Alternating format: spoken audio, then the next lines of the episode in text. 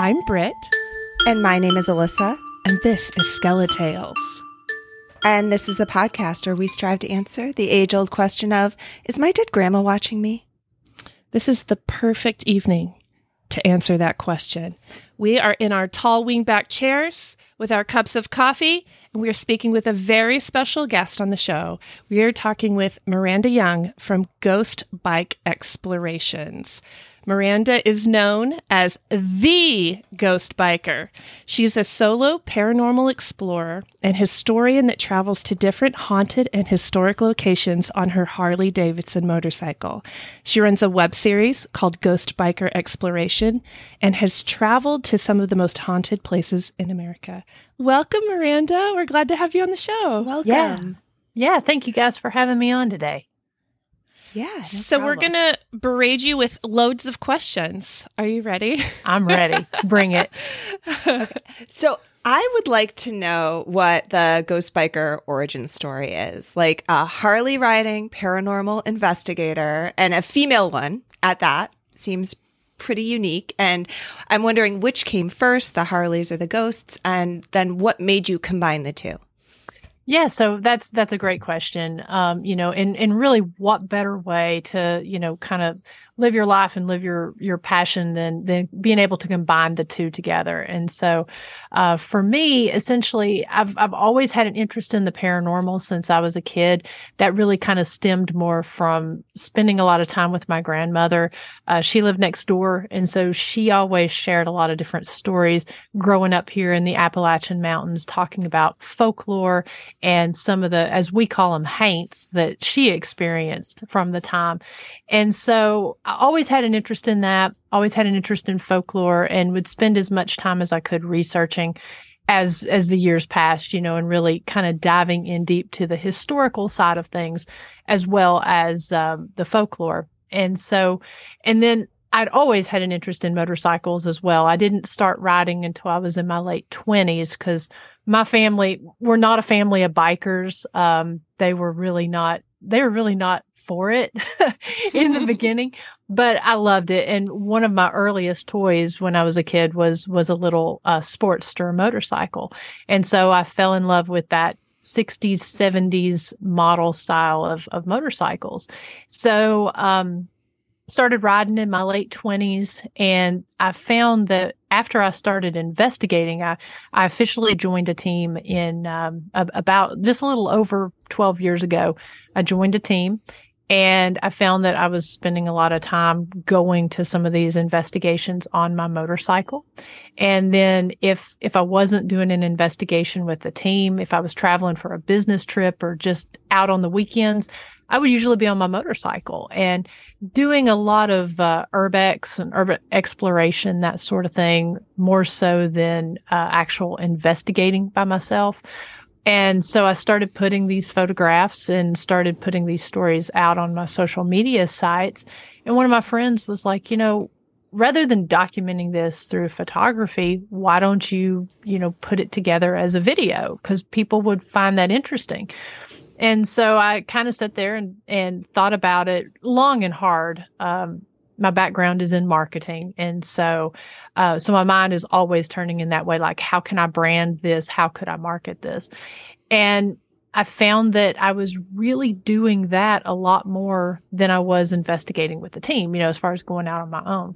So, um, so I sat down, came up with my logo, came up with the fact that I wanted to release all of this as a series rather than just investigating a location and putting, you know, an episode out. I really wanted to make it something with a build up, doing, you know, podcast interviews, doing um, media blitzes and stuff, and really building up excitement and then releasing the episodes um, each week that uh, would, like I said, would kind of be like a series. And so um, I didn't tell anyone what I was doing, and I ended up getting it put together and um, released and, and found that it was taking more time than I could do. I really wanted to devote the time to the uh, to my solo project rather than the team because I was doing their marketing, doing their design, doing their promotions and stuff.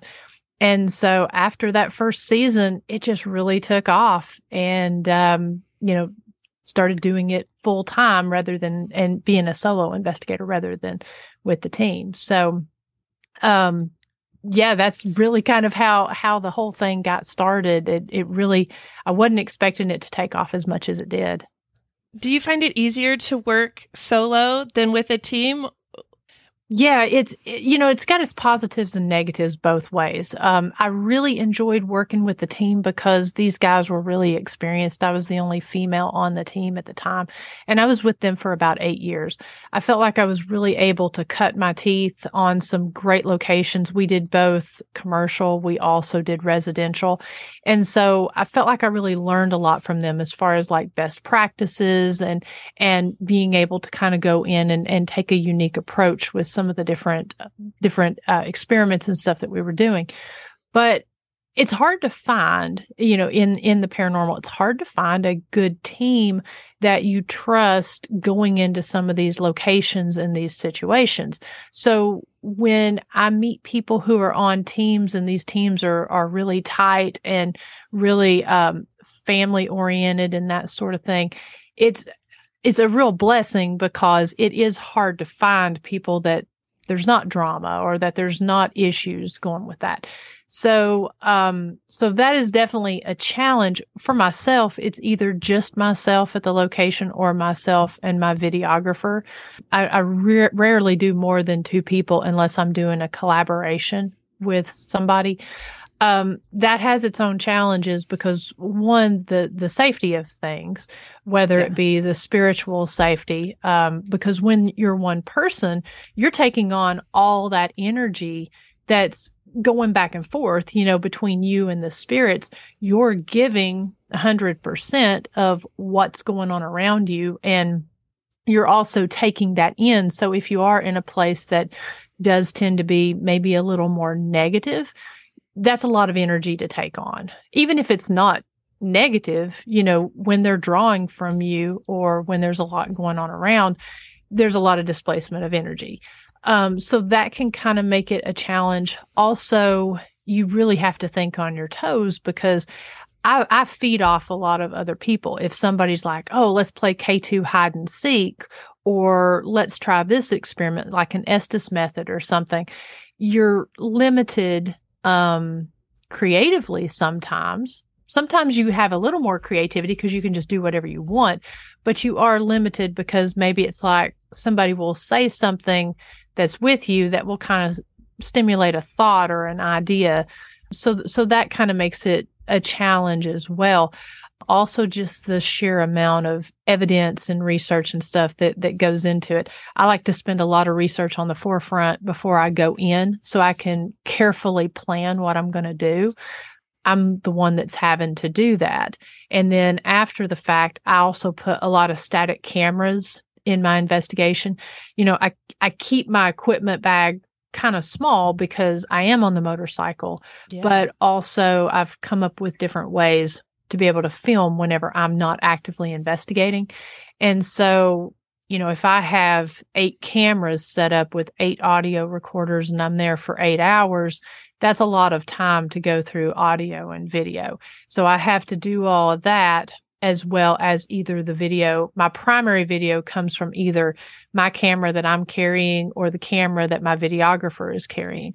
And then we're adding in the static camera elements and stuff. So, um, so yeah, there's a lot of work. It's a lot of work. And that's why I tend to release as a season rather than just releasing throughout the year because it helps me say, in two weeks, I'm going to have my audio gone through. In four weeks, I'm going to have my video gone through rather than just trying to release something consistently after each investigation. We have not learned that lesson yet but it's coming. One day. so are you more scared I like the safety and precautions you're talking about because I'd be scared going alone. Like I'm scared to take a walk in the woods by myself, let alone going into a building that is known haunted to be haunted. Location. Have you ever like taken off from a location? And then are you more scared of the people, humans, or the spirits you're encountering? So I haven't ever ran off. Um, you know, for me, you know, I'm I'm always uh, that's what I'm there for. So I, I I'm like, bring on the activity. Now, that doesn't mean I don't get startled because I have had things, you know, I've had things pull things off the wall. Um, I've had disembodied voices that catch you in the moment that that you hear and the audio also captures. So I've had times where I've been been not scared but startled. And i also i like to sleep in these locations if i can.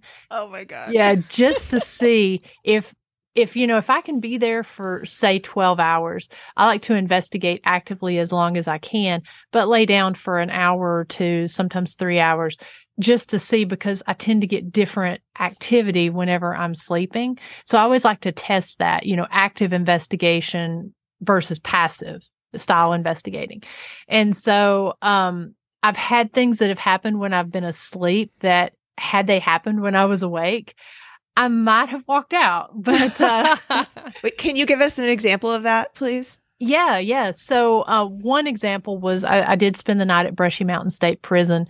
It was part of a weekend investigation, and so I had been investigating all night the first night, and I laid down about it was about eight thirty in the morning for three and a half hours in this area that they call the hole.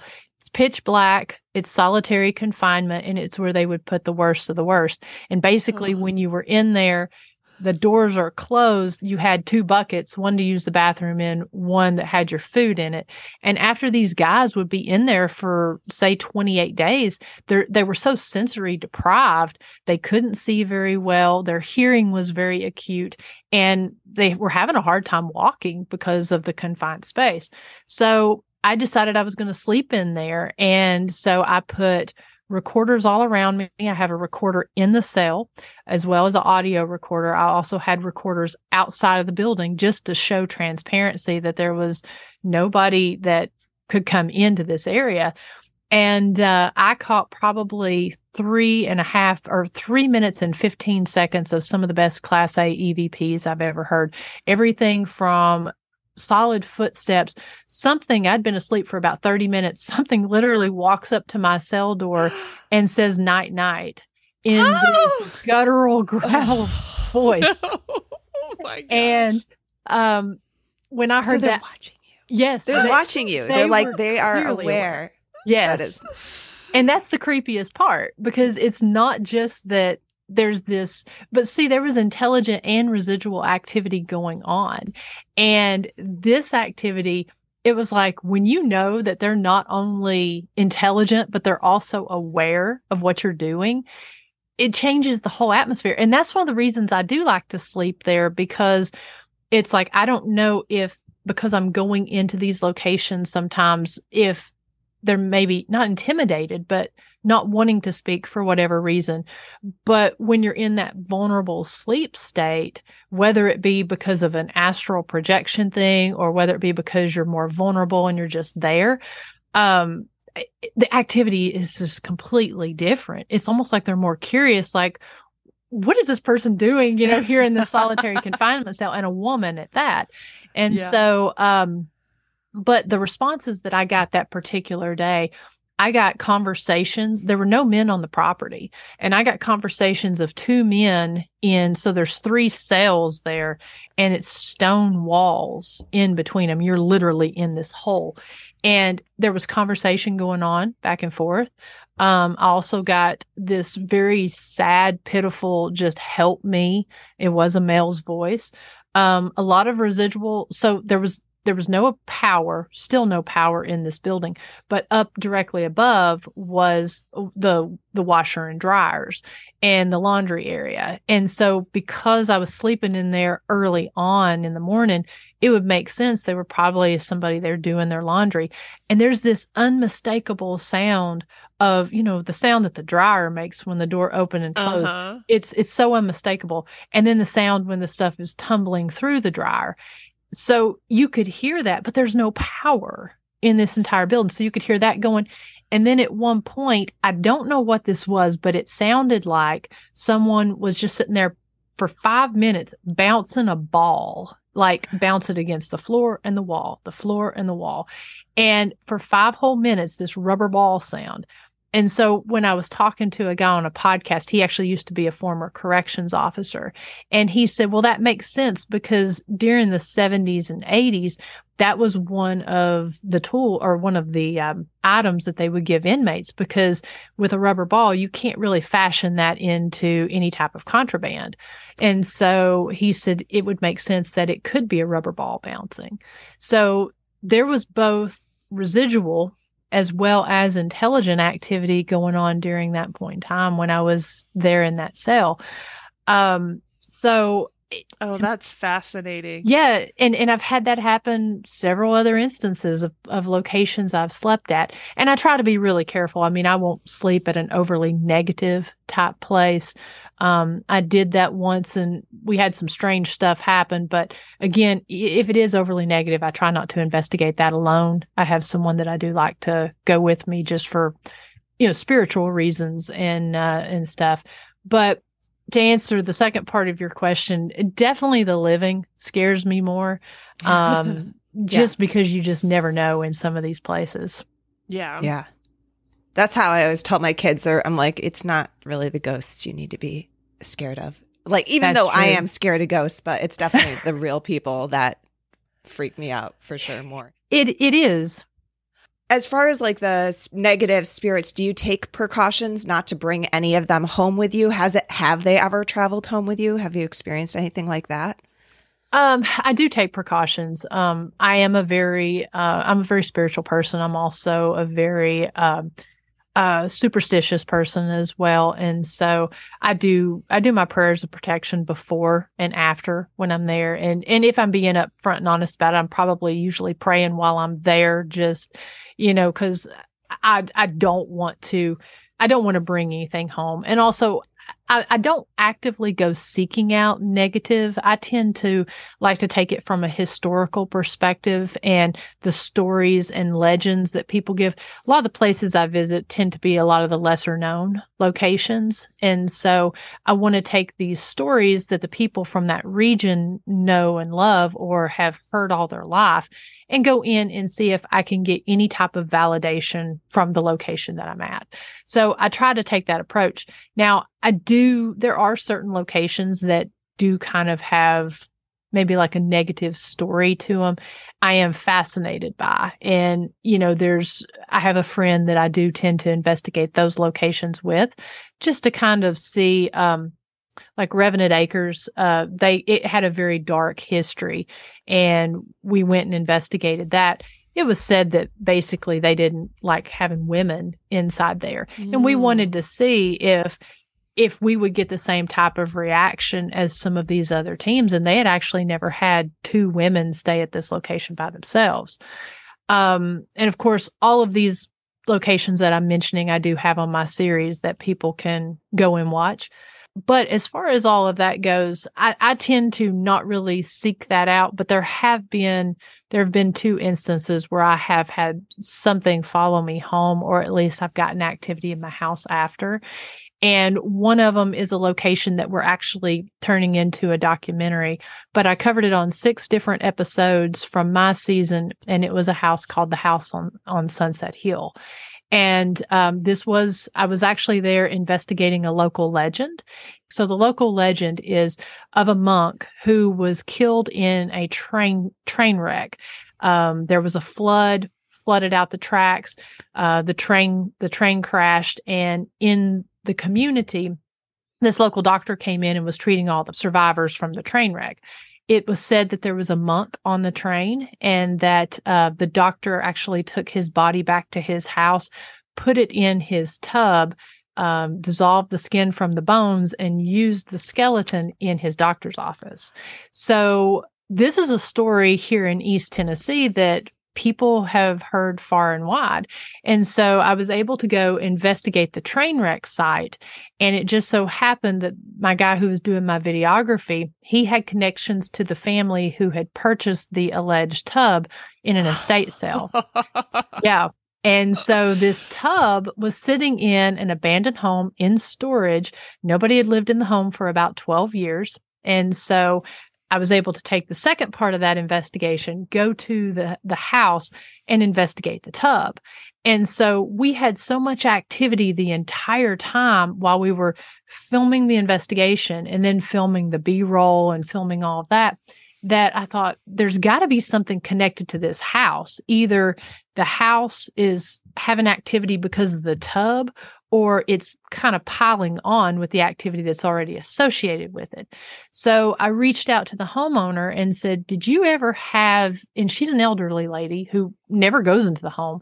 I said, Did you happen to have activity while you were there in your house? And she starts telling me these crazy stories from the 70s and 80s of things that happened in this house. So I'm like, May I investigate your home? She's like, Well, while you're there, go ahead. So I didn't have a lot of equipment because I was doing this tub. Well, anyways, I investigate the house. I end up bringing in my friend that my friend Tiffany that investigates the darker locations with me. We got some crazy stuff. So we this episode ended up taking up six episodes between my first and second season. And we found there were five spirits in the home. And this home it was like unlike anything I've ever experienced. You bring a recorder, you bring a camera into that home, it's like they want to put a show on. Wow. Other times, it's like you go and things get quiet. And so this house became essentially an obsession. And I was coming into my house here and and I don't smoke, but I would come in and when I would be working on different um uh video clips, that sort of thing, listening to EVPs, it would feel it would smell like somebody who was smoking had just come up around me. I would come in and it would smell like there had been somebody smoking in my home. Um, you would feel like you weren't alone. You would see shadows. And then it just felt like this house was drawing me in because the homeowner essentially gave us a key and was like come in anytime you want. And so i'm like oh what can i try? What kind of you know what kind of experiments can I try at this home since I have any opportunity to come in here? So there was that one, and then there was the um, and and I'll just say that this house I was able to show from conception when we first found out about the story and found out with this local legend all the way to contacting um, a demonologist to actually come in and be able to let us film where they cleansed this home. And he had never had when when we showed it he had never had somebody having like equipment to pick up these these um, sounds and voices and stuff while they were doing that so it was a really it was really fascinating because I had never been to essentially a home exorcism and he hadn't had anyone record it. So we had to be careful with what we showed just because it is such a special thing. So we yeah. couldn't show everything we, they were doing, but we were able to show all the strange and crazy stuff to even the floor catching on fire while we were doing this. It was get it, out wild. I'd never okay. experienced. I feel like I need, like gonna need some more details. um, but but the other the other one was Hales Bar Dam in Guild, Tennessee. Um, I did have something come in. It was messing with my dog. Um, and this one seemed to just kind of be a passerby that uh, I did put recorders out, did capture it actually saying my dog's name on the recorder while I was gone, and uh, captured something following me through the house at one point. But basically, after about three weeks, whatever it was moved on. I don't know if it was an acknowledgement thing, but that's that's been the only two times that I've ever had anything. And the only reason I think the Sunset Hill house had that type of experience was because I was so deep into it. And they don't have any activity at that house now. Um, but we wanted because we had so much footage. I was talking with my videographer and and because it took up so much real estate and people are constantly asking about it, we thought, you know, it'd be kind of cool to tie all of those episodes together and actually put it into a documentary. I've got a quick question about this Sunset Hill house. The owner, she said in the 70s, there were, she had a lot of experiences. What were some of her experiences there? So, several of the experiences that she actually had was um, her daughters, for one, had um, gotten uh, they had they had gotten a Ouija board. Whether you believe that you know it, it it's just a regular tool or not um, they had gotten involved with some things with this ouija board and they were unable to destroy it. They were they were playing it in there and they were unable to destroy it. And everything they did it would it would continue to come back. And so uh, they ended up burning it behind the house. And after they burnt it the homeowner herself it was like she was not herself for about three days after that happened. Um, and then also her husband had passed passed away inside the home. It was of natural causes, um, but it was kind of a freak thing. Had um, a heart attack in the bathroom, and so she had an issue. One point, she actually got thrown out of the bathroom. One of the spirits, um, when we were having communication in there, we actually were addressing him. We believe that one of the spirits liked to mimic her ex husband. It was not her ex husband, but liked to mimic him. And it was interesting because I had the homeowner record uh, her voice and uh, ask some different questions. And as soon as we set the recorder out with her voice, it was the creepiest thing. Um, the floor starts shaking. and Ooh. all the tools start going off.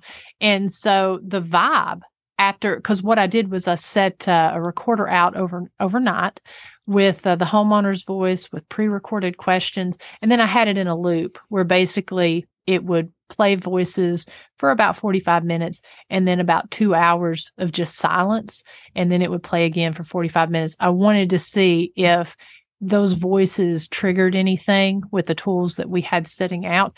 Nobody in the house at all. And um, every time that homeowner would talk, the tools would go off.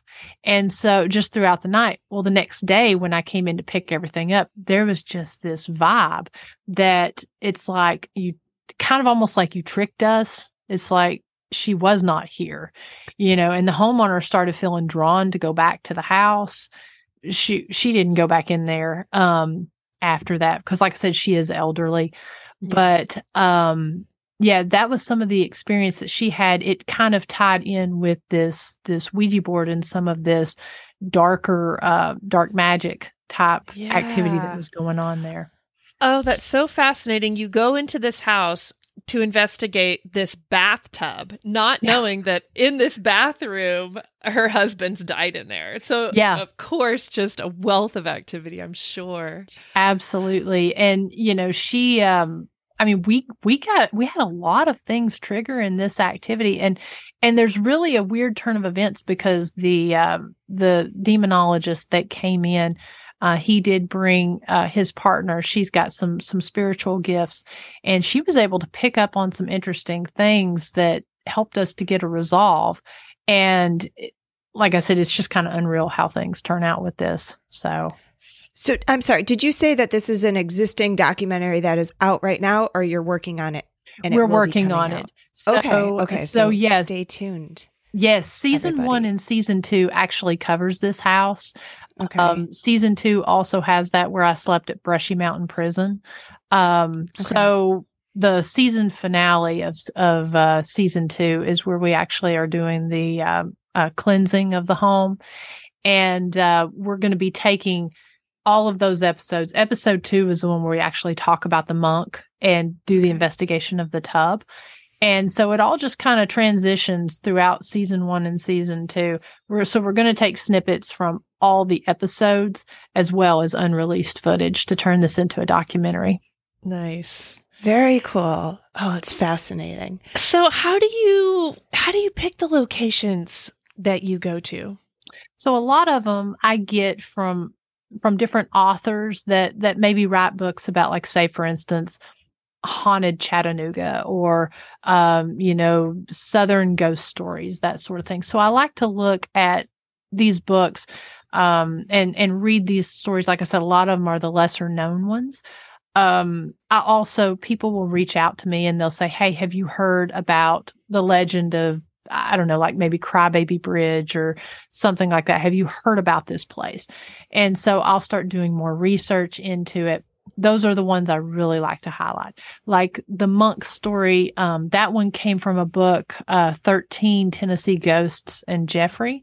And so um, this author, she writes about a lot of different state ghosts. Um, and so um, first season, I was trying to kind of keep things sort of local to where I was just to see if things take off. So I utilized some of the stories from that book. So really just kind of going in, trying to go to these locations, see if can get any type of activity, not just telling the story, but also sharing um, the location and sharing information about these communities that I visit, because that kind of increases and promotes the tourism to the area. And that's kind of where the biker side comes in.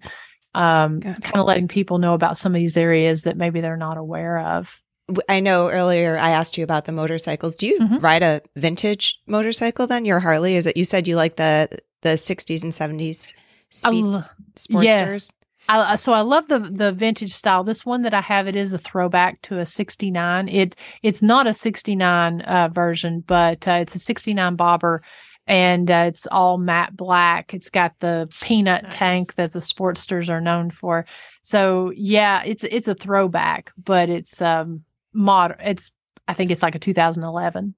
Got it. Well, I just wanted to mention that um, Britt and I are no strangers to two wheeled vehicles. We were nice. uh, known to tear up the bad streets of uh, Denver on our 49cc scooters um, back in the day.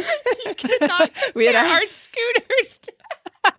I had a Honda Ruckus and she had a Baja, but like there was a bunch of us. I I actually did have a little uh, Triumph, uh, like an old Triumph for a little bit. Um, and it was cool. I had very bad luck. I broke my husband's leg very oh. quickly. I got pulled over, got a ticket, and then I also had a motor mount bolt drop into the chain and lock up my rear tire, like literally second or third time. No helmet, wearing oh capri pants, probably flip flops. I don't even know. Oh. Um, luckily, I don't. I don't know. It was going downhill under a bridge. Brits. We talked about near death experiences, and that was probably one of mine. That in my head, I was like, "What am I doing wrong?" What? And it wasn't anything I was doing wrong.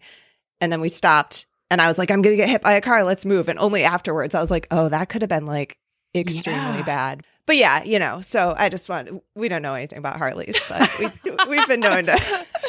hey, given a motorcycle, we could possibly ride it without dying. Hey, yeah, except Alyssa, I say it doesn't matter. Two wheels. Come on. Uh, I do uh, haunted motorcycle rides and stuff, oh, and we fun. always tell people it's like doesn't matter if you're on a scooter as long as it will keep up on the on the back roads. There, come on. Yeah, nice. ours wouldn't. it was like maxed out at like 32. like the old best. Like, we'll see you guys in like six hours. Yeah, Bye. they were perfect for that though. Um, as far as the um I'm fascinated about ghosts, but I also love like near death experiences mm-hmm. and stuff like that. And I feel like a lot of motorcyclists have those because the crashes can be so terrible. Um, have you ever had one yourself or anything strange or unusual that's happened like that or encountered any one who's had a very an experience that's stuck with you, I guess? For me, it would have actually been when I was filming there uh, at Brushy Mountain. So there's a road that goes by there that's uh, very well known uh, called the Devil's Triangle. And so it's uh, 116 and you know it, it connects to two other roads but if you ride all of 116 you go past brushy mountain it's extremely curvy it's one of those that like you never know if somebody is going to be mowing their yard and kicking grass out into the road which is extremely dangerous for bikers um, sometimes there's sheer drop offs without guardrails there and Sometimes the road is broken and they've got it closed down to where they're repairing the road. It's also the area in that entire area, that community, all these little communities that were there were little mining communities. And so um, the Fraterville mining disaster occurred on this road where there was a mine explosion and it killed all the men in the town except for three guys. Um, so there's a lot of things that happened, a lot of history on 116, and it's just a you really have to be um, a, a seasoned biker on this road because you've always got to have your eyes open. And so we were filming because, again, I like to kind of highlight roads and highlight locations um, when I'm doing these investigations. So I was talking about Highway 116, and as I'm riding it, my my throttle kept getting stuck and the throttle cable as it goes in it's got this plastic sheath around it around the cable and you know it goes into the hole whenever you're throttling up and down and it would get stuck on that plastic sheath and I couldn't come off the throttle. So you had to manually push your throttle forward or sit there and continue clutching, feather the clutch to keep yourself from running off. And there's some hairpin switchback curves on this. Oh, and I'll dang. never forget riding. And I had, you know, the my videographer was riding in, we were taking turns riding in front and behind. And then I also had my camera there getting my point of view, getting me from the front, getting me from the back. And once I got on the top of the Devil's Triangle and started to um, descend into the valley, that's when the the throttle went out, and so I'm on these. I come off of it, and I'm continuing to accelerate forward. So I was having to because it's like, what is going on? I couldn't really stop because there was no shoulder to pull off on to check to check that. So I was having to manually, you know, come off the throttle, but keep feathering the clutch because once you're on those hairpin curves, if you let go of that clutch, I mean, you're shooting off like a rocket because it'll automatically peg you out on the RPMs and then uh, shoot it up, you know, I mean, you'll redline on it. Yeah. And um, so I was I was kind of freaking out. That was probably, I mean, you can hear me talking on my camera and you can see me as I'm riding checking underneath the the uh, tank there to see if there's a way that I can fix it. So as soon as we got off the triangle, it was just like I'm I'm noticing that that's what's causing this and so I would have to manually stop and pull that throttle cable down just to you know keep that that plastic from getting stuck. And i had to adjust it afterwards but i was pretty scared pretty nervous at that point. Thankfully i mean it would not have ended well had i No. not been in control of that. But uh, that is not a place that you want that to happen. Now is it because we were filming and just kind of a weird luck sort of thing? Again i'm kind of superstitious and so when i was filming for the sunset hill house when things started going kind of kind of weird there there were a few times i would not ride my motorcycle just because Mm. out of superstition Yeah. and um and we were filming sunset hill house at the point when we were also filming there at brushy mountain so um that's probably been the scariest thankfully i've not i did lay uh i did lay my old bike my vulcan 750 which was a kawasaki i did lay that down at a thankfully it was more of a rolling stop kind of situation but uh, i've been very very lucky knock on wood but Knock i have wood. I have heard some crazy stories from people. And when you talk about am I more scared of the living or the the spirits, I'll take that a step further and say I'm s- more scared of the living drivers than I Oh, am no uh, doubt. of yeah, anything. Yeah, it's defensive. Wow. Yeah. Well, I'm glad you're okay. But yeah, to have that happen at the devil's, would you say the Triangle. devil's, Devil's triangle? Triangle. Yeah. I mean, it makes for great content, though. Am I right? it really does. It really does. does. So, what are some of the most memorable experiences that you've had since starting your paranormal investigation? I mean, you've talked about like shaking floors, Mhm. fire erupting. Yeah. Like, what what are the ones that have just stuck with you and like you continue to just like think about? Um, that that's definitely two of of my most memorable ones there. Um, you know, the definitely the floor shaking because I've I have yet to ever experience that again. Um, and that just lets you know just the power that that you experience at some of these locations that some of these spirits have. Um, another one would probably have to be one that so we just released season five back in October and I covered all haunted jails. And so if I can theme these locations this season, I, I really like to do that. And um there was one, it, it truly blew my mind. You know, you have these experiences, like I said, I've had where things have been pulled off the wall, shadow figures, that sort of thing. But to me, whenever they're able to respond to you intelligently, that that's a memorable, mind blowing experience. And and I was investigating the um, old Fentress County Jail, and this is a location that's not open to the public for investigations. They have had a few investigators there. The uh, Chamber of Commerce in Fentress County is located in that jail. They also housed one of um, their most infamous inmates, and and he really had um, pretty high status. He was on uh, the FBI's most wanted list for a while. His name was Billy Dean Anderson, and he was essentially a an escape artist.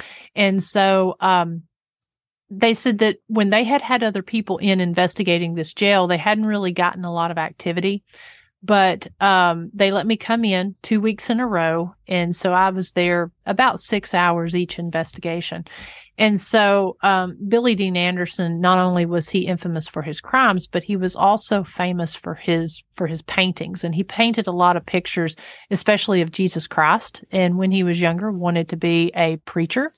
And so um, while he was hiding from the FBI, he was hiding out. He lived uh, two years in a cave. And so inside that cave, they actually found some of his uh, paintbrushes and old paint tools and stuff. And so um, on this particular occasion, when I was investigating there, hadn't really got a lot of activity leading up to it, but uh, I had my Ovilus 5, and then I also had spirit box, and I brought in some paintbrushes. And so as I was sitting there trying to talk to Billy Dean Anderson, I unwrapped this paintbrush, and I never once said what I was unwrapping because I don't like to try to taint any of my equipment that I'm using by saying what I'm doing. And so as I'm addressing him, I pull out the paintbrush and I was like, if you can see this item here, can you please tell me, you know, what I'm holding? And so on the spirit box, it says paintbrush. And of course, the spirit box is a modified AM FM radio. It's not hooked up to a microphone. It's not hooked up to, you know, apps or anything like that. And so it said paintbrush. And I was like, continue to talk a little bit more. And he said, mine. Well, I then take it into another one of the cells. And of course, I'm talking about him being a good artist and everything. As I continue to do it, hold it up and I'm like, can you tell me again what this is? And on my Ovilus, it says paint. I mean, I was blown away because there's no way, unless they could truly see me, that, you know, this was, um, that this was happening. So I also ask about playing um, playing a card game. I said, "Would you like to to play cards?" And I was trying to create an atmosphere of this is kind of what would be going on at any given night in a jail. Really wanted to make them comfortable so that maybe they would communicate with me. So I laid five cards out, and before I said it and asked if they wanted to play a game, were they came across the uh, Ovilus and said, "Guess." So I'm like, "Yeah, we'll play a guessing game." So I put the cards face down and I said, if you can tell me the color, the name of what card this is, the suit, um, you know, will, you know, you'll get, you'll get something for this or whatever. And so I said, um, but any of that, if you can tell me any of that, that'd be great. Out of the five cards, and I was raising these, raising the cards up, it called out three of the cards. What? Yes and I, I, was i have no explanation. I was i was completely blown away by and and this would have been on the spirit box. Um it called out a seven and i had held up a seven.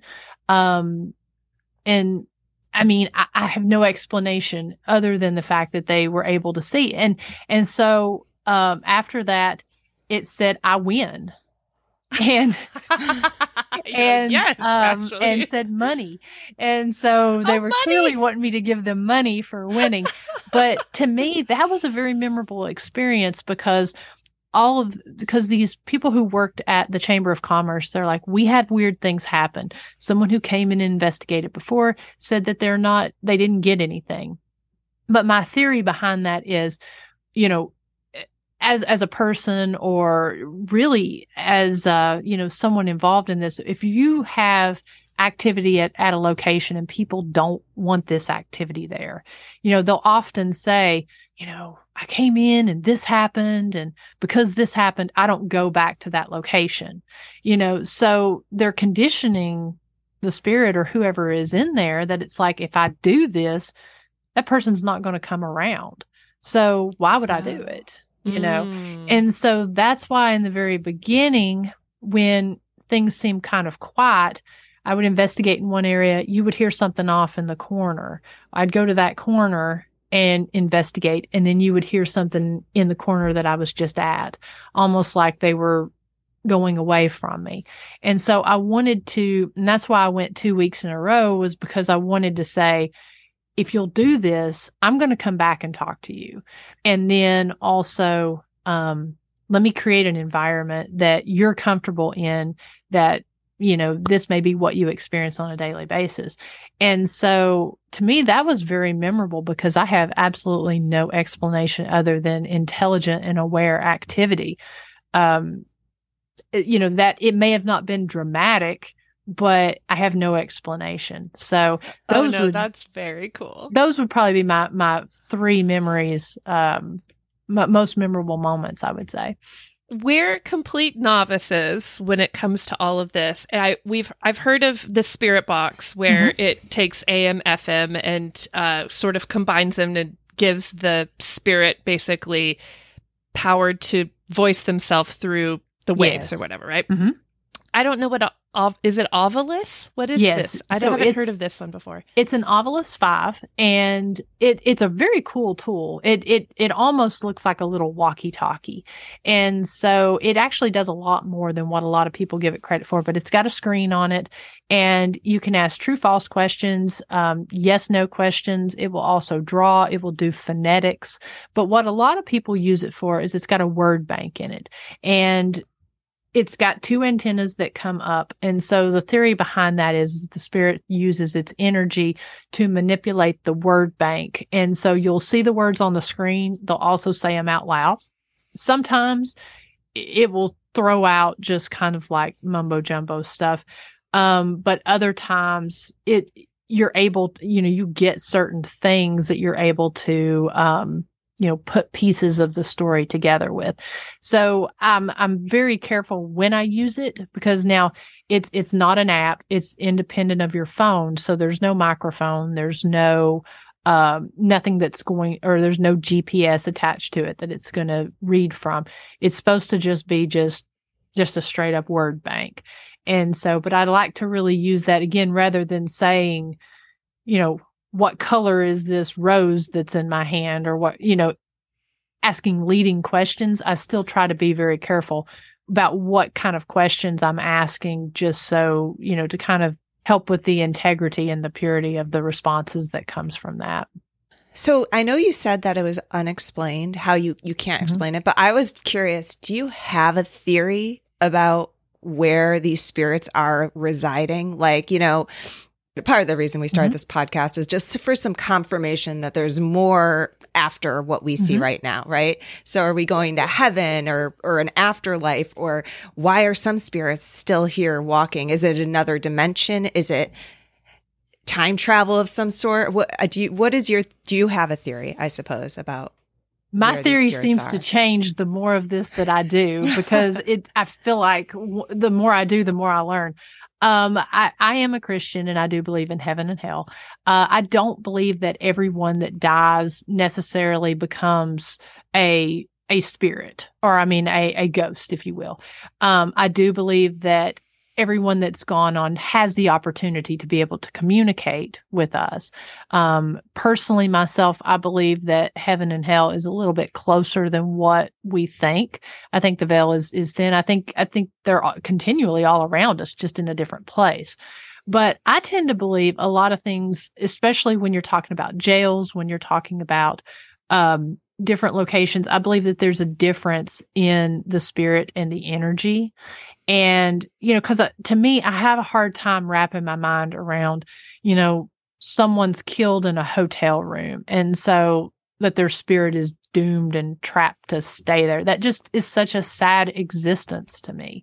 And now, do I believe that there's energy deposited? Absolutely. And I think that, that some places hold energy more than others and that um like like with a jail you've got the iron bars you know you're almost it's almost like being inside of a faraday cage um so this energy is being held inside there, especially when something traumatic happens. But I also believe that that energy, not the soul, but some of that spiritual energy stays where it's happiest as well, you know, or where it mm-hmm. has a connection to. So, um, I know that's probably not really answering your question because, like I said, I kind of, my theory kind of shifts. Um, I don't always, in, in, some instances, I do believe we are speaking with the person. In other instances, I do believe we're speaking with their their energy that's been deposited within that location. And to me, that just sort of explains why you can have the same activity from essentially the same spirit in different locations. Yeah, mm-hmm. like the omnipresence, sort of. Mm-hmm. Um, there was no right or wrong answer to that question. Just curious, and yeah, if if I think we'd end the podcast if we all knew, right? right, right. done. Do you have a bucket list of places that you would like to go oh, to? Oh, yes. oh yeah. Uh, yeah. What are some of what are some of those? So for me um, for me because it's a lot about the trip rather than the destination uh, several that i would like to visit um, i would like to take off on uh, route 66 and just take the motorcycle go out stopping at some of these different locations and uh, just investigating doing some roadside investigations. Um, there the mississippi blues trail uh, the natchez trace really kind of uh, going and, and just sharing the stories of some of those lesser known places that are along these very well known routes, sharing their stories and seeing if uh, there's some activity there. I love this idea. Just like, you know what? I'm going to just leave town, see where the road and the spirits take me. yes. Yes. Yeah. Do you think there's a wrong way to do paranormal investigating?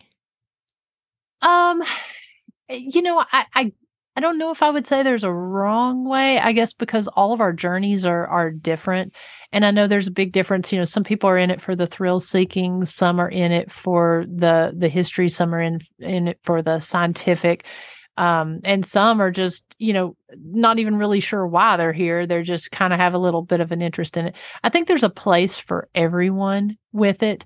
Um, I think the wrong way is is not really setting your not setting your boundaries not setting your intentions beforehand really knowing why you're in this. Again it can change once you get into it but to me that's you know some people because we have youtubers and we've got uh, ones that just go in just looking for that instant gratification and others that take a lot of time you know going through their research and stuff.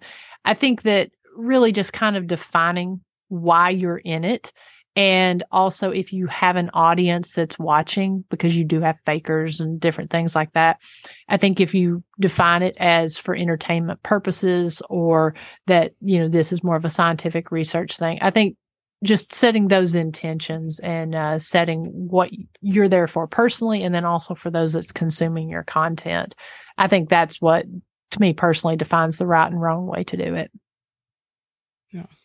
What are your favorite tools to use when doing the investigation? So I love my dowsing rods. Um, those I like those because here, at least here in the southeast, it's it's something that a lot of the spirits that we're communicating with are familiar with. Um, a lot of them used them for the utilitarian purpose of finding water. water. And uh, yeah so so they're familiar with that. Also you don't have to worry about the battery drain and you can yeah you can and, and they're very simple because we don't we don't know the spirits that we're talking to. We don't know what their comprehension level is of the tools that we're using. You know when you're asking them to touch a light their concept of a light might be a candle you know and so they may not want to touch it because they're afraid of touching a candle. Um of course I, I feel like they learn in time you know but uh, but the rods are simple you know yes no questions directional questions. Um i like that and then i like my edi plus box. Um i'm not sure if you're familiar with that. No. Um so it's it's essentially to me it's it's an, an atmospheric measurement box. So uh, the box has uh, it measures temperature in real time. It measures spikes in hot and cold. So not only will the temperature change to what it currently is in the moment. But if there's like a, a cold rush or a heat rush that comes up to it, it'll notify you of that. It also notifies pressure changes as well as uh, humidity changes. And one thing I've noticed when that pressure changes, you tend to get more EVPs and disembodied voices. So when that lights up, kind of be aware of what's going on around because a pressure change does tend to signify that. It also has a built in K2 meter on it. And so it shows EMF fluctuations. And then it also has uh, a geophone on it, which measures vibration. And something has to physically touch it to get that to go off. So I always like to have that tool with me so I can kind of measure if a flashlight goes off, if a REM pod goes off, if any of it, these other tools go off, you can measure it with atmospheric changes and, and see if you can correlate that with anything specific going on in the moment. So I like to keep those two those two tools with me all the time. Very cool. You had mentioned K2 hide and seek earlier, mm-hmm. and that just sounds oh, fun, yeah. but I don't know what that is. so a K2 is a basic paranormal tool. Um, in in its daily life, electricians use it to find, you know, spikes in EMF. They also use it to find open conduits. Oh, yeah. it's like the two little. We've got Mitch loses and buys those every day. I feel like we've got yes. like 30 around. Oh, so okay, okay. Okay, so yeah, so that's what that's used for. Um I like to use it especially when I'm dealing with kids. Um I did this on one of my episodes at the Grand Old Lady Hotel. There's kids up on the the third floor. And so um you can take it through and of course it it lights up from green to red and it's supposed supposed to pick up or the theory is if there's uh, if you have nothing else interacting on it like any type of wi-fi or electricity or even your cell phones if all of that is turned off and it lights up the th- it's theorized that a spirit you know could be using their energy to light that up so if they're hiding we'll go through with k2 meters and uh, you know kind of look around you know you just tell them you're going to be playing hide and seek. And we've had them pop out. In one instance, I even had a kid hiding behind a chair and it spiked up and caught a giggle at the same time it spiked up caught it on the camera and then also on the SLS camera caught a small stick figure uh, on that around the same place where the the K2 lit up. So when you can get two wow. tools or three tools lighting up at the same time, it it just takes it to a whole other level. If it lights up once or if one tool is acting on it, that's great, but when you can get several, it's kind of hard to deny that. Totally. That's cool. I didn't even know I had a ghost hunting tool or several yes. of them in our garage. Oh, I, I, know exactly what that is. Yeah, I've, I firmly believe that, you know, if a spirit wants to use a smoke detector to communicate with you, they'll find a way to manipulate their energy. We just have to be open and we mm-hmm. have to watch um, and that's that's the thing i love about this and when we were talking about the wrong and right way to do things you know you've got people there's a doctor that i like to follow that uses medical equipment you know and he'll use heart monitors and different things uh, and copper mesh to try to measure you know so I love seeing the unique ways that people have found. And I feel like that if a spirit wants to communicate, they'll find the way that you'll listen to them. We just have to be open minded and, you know, just really pay attention because it happens a lot more frequently than what people realize. Um, a smoke detector sounds like one of the more obnoxious ways for them yeah. to try to communicate. right, but, right. But we have had one. We had a story about a guy who you had a listener write in about that. yeah, about the smoke detectors using it to communicate. But we're like, oh man, that sounds like a nightmare. Nightmare. Right. so Miranda, if somebody wants to watch your web series or follow your live interviews, how can they discover that? Sure. So, um, so you can watch uh, this past season, season five, and all the other seasons on the Ghost Biker Explorations Facebook page, Ghost Biker Explorations YouTube channel, and www.ghostbikerexplorations.com. Uh, I do host a weekly live stream called Shop Talk Live from the Ghost Biker Garage, where I have podcasters, authors, people who are out in the paranormal community doing things, um, sharing their stories. That is every Thursday night at 9 p.m. Eastern Time. And that's on uh, Ghost Biker Explorations YouTube channel and Facebook page as well. I just wanted to give you an opportunity to plug the Scott County Jail as well, because we before this realized that you are in cahoots with our ex our ex guest. That was not how that wanted to come Reword out. it. Reword it. You you went into business with a previous guest of our podcast, and you bought a haunted jail. So if you could just tell us a little bit more about that and where you can find that as well. Absolutely. So, you know, so I had been doing ghost biker explorations for five years, and um, and earlier on, after I guess my first season, I ended up meeting uh, Dr. Christy Sumner from Soul Sisters Paranormal, and we did an investigation at Henry Real Henry River Mill Village. We found out that we really had a very similar style of investigating, as well as uh, you know, the history was one of the things that was paramount and most important and then the the paranormal secondary and so so we really kind of struck it off had a had a uh, instant friendship and um to, I guess it's been about a year and a half ago, we formed the company History Highways and Haunts and went and opened up the historic Scott County Jail in Huntsville, Tennessee. During the day, it's a true crime museum. And then after dark, we have uh, flashlight tours, guided ghost hunts where you can come and ghost hunt with myself or Dr. Sumner. And then we also have it open as a paranormal research center where paranormal investigators can come in, spend the night, conduct research there. And so, um, we, you know, this location, it had been closed for, closed in 2008. We opened it up in 2021. And the activity that we've gotten from there has, it, it continues to blow my mind with the way we're able to validate through history and really even get some pieces of the puzzle. Everything from disembodied voices, shadow figures, um, I mean, you name it. This this location has gotten um, again very intelligent and aware spirits. So um, you can actually check that out again. Investigate with us uh, on the historic Scott County Jail Facebook page or www.historicscottcojail.com. That's Very very, cool. If I'm ever in Tennessee, I'm I'll be there. Yes, please. Probably not the nighttime one I'm a scaredy cat. And I'll, I apologize, Doctor Christy. I think we called her Chris. We didn't even call her Doctor. Oh my goodness gracious! we were very disrespectful. Very disrespectful. Sorry, sorry, Doctor Sumner. Okay, at the end of all of our SkeleTalks, Alyssa and I like to ask a final question. What three objects would Alyssa and I need to bring to a seance to summon you from the afterlife?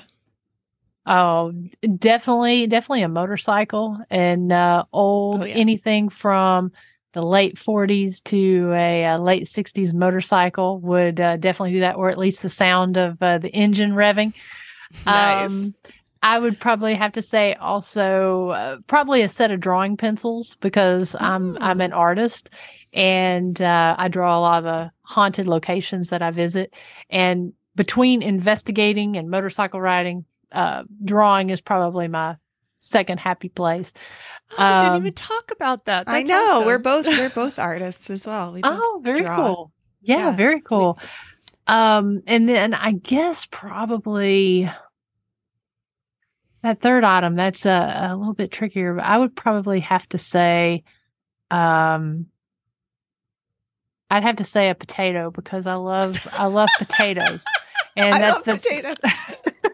we can do that. all right. I love, I love this answer so much. This is genuinely a party Alyssa and I would go to. We'd ride you up on our old vintage bikes that are Hop not on falling our apart. ruckuses. We'll get there in like three months.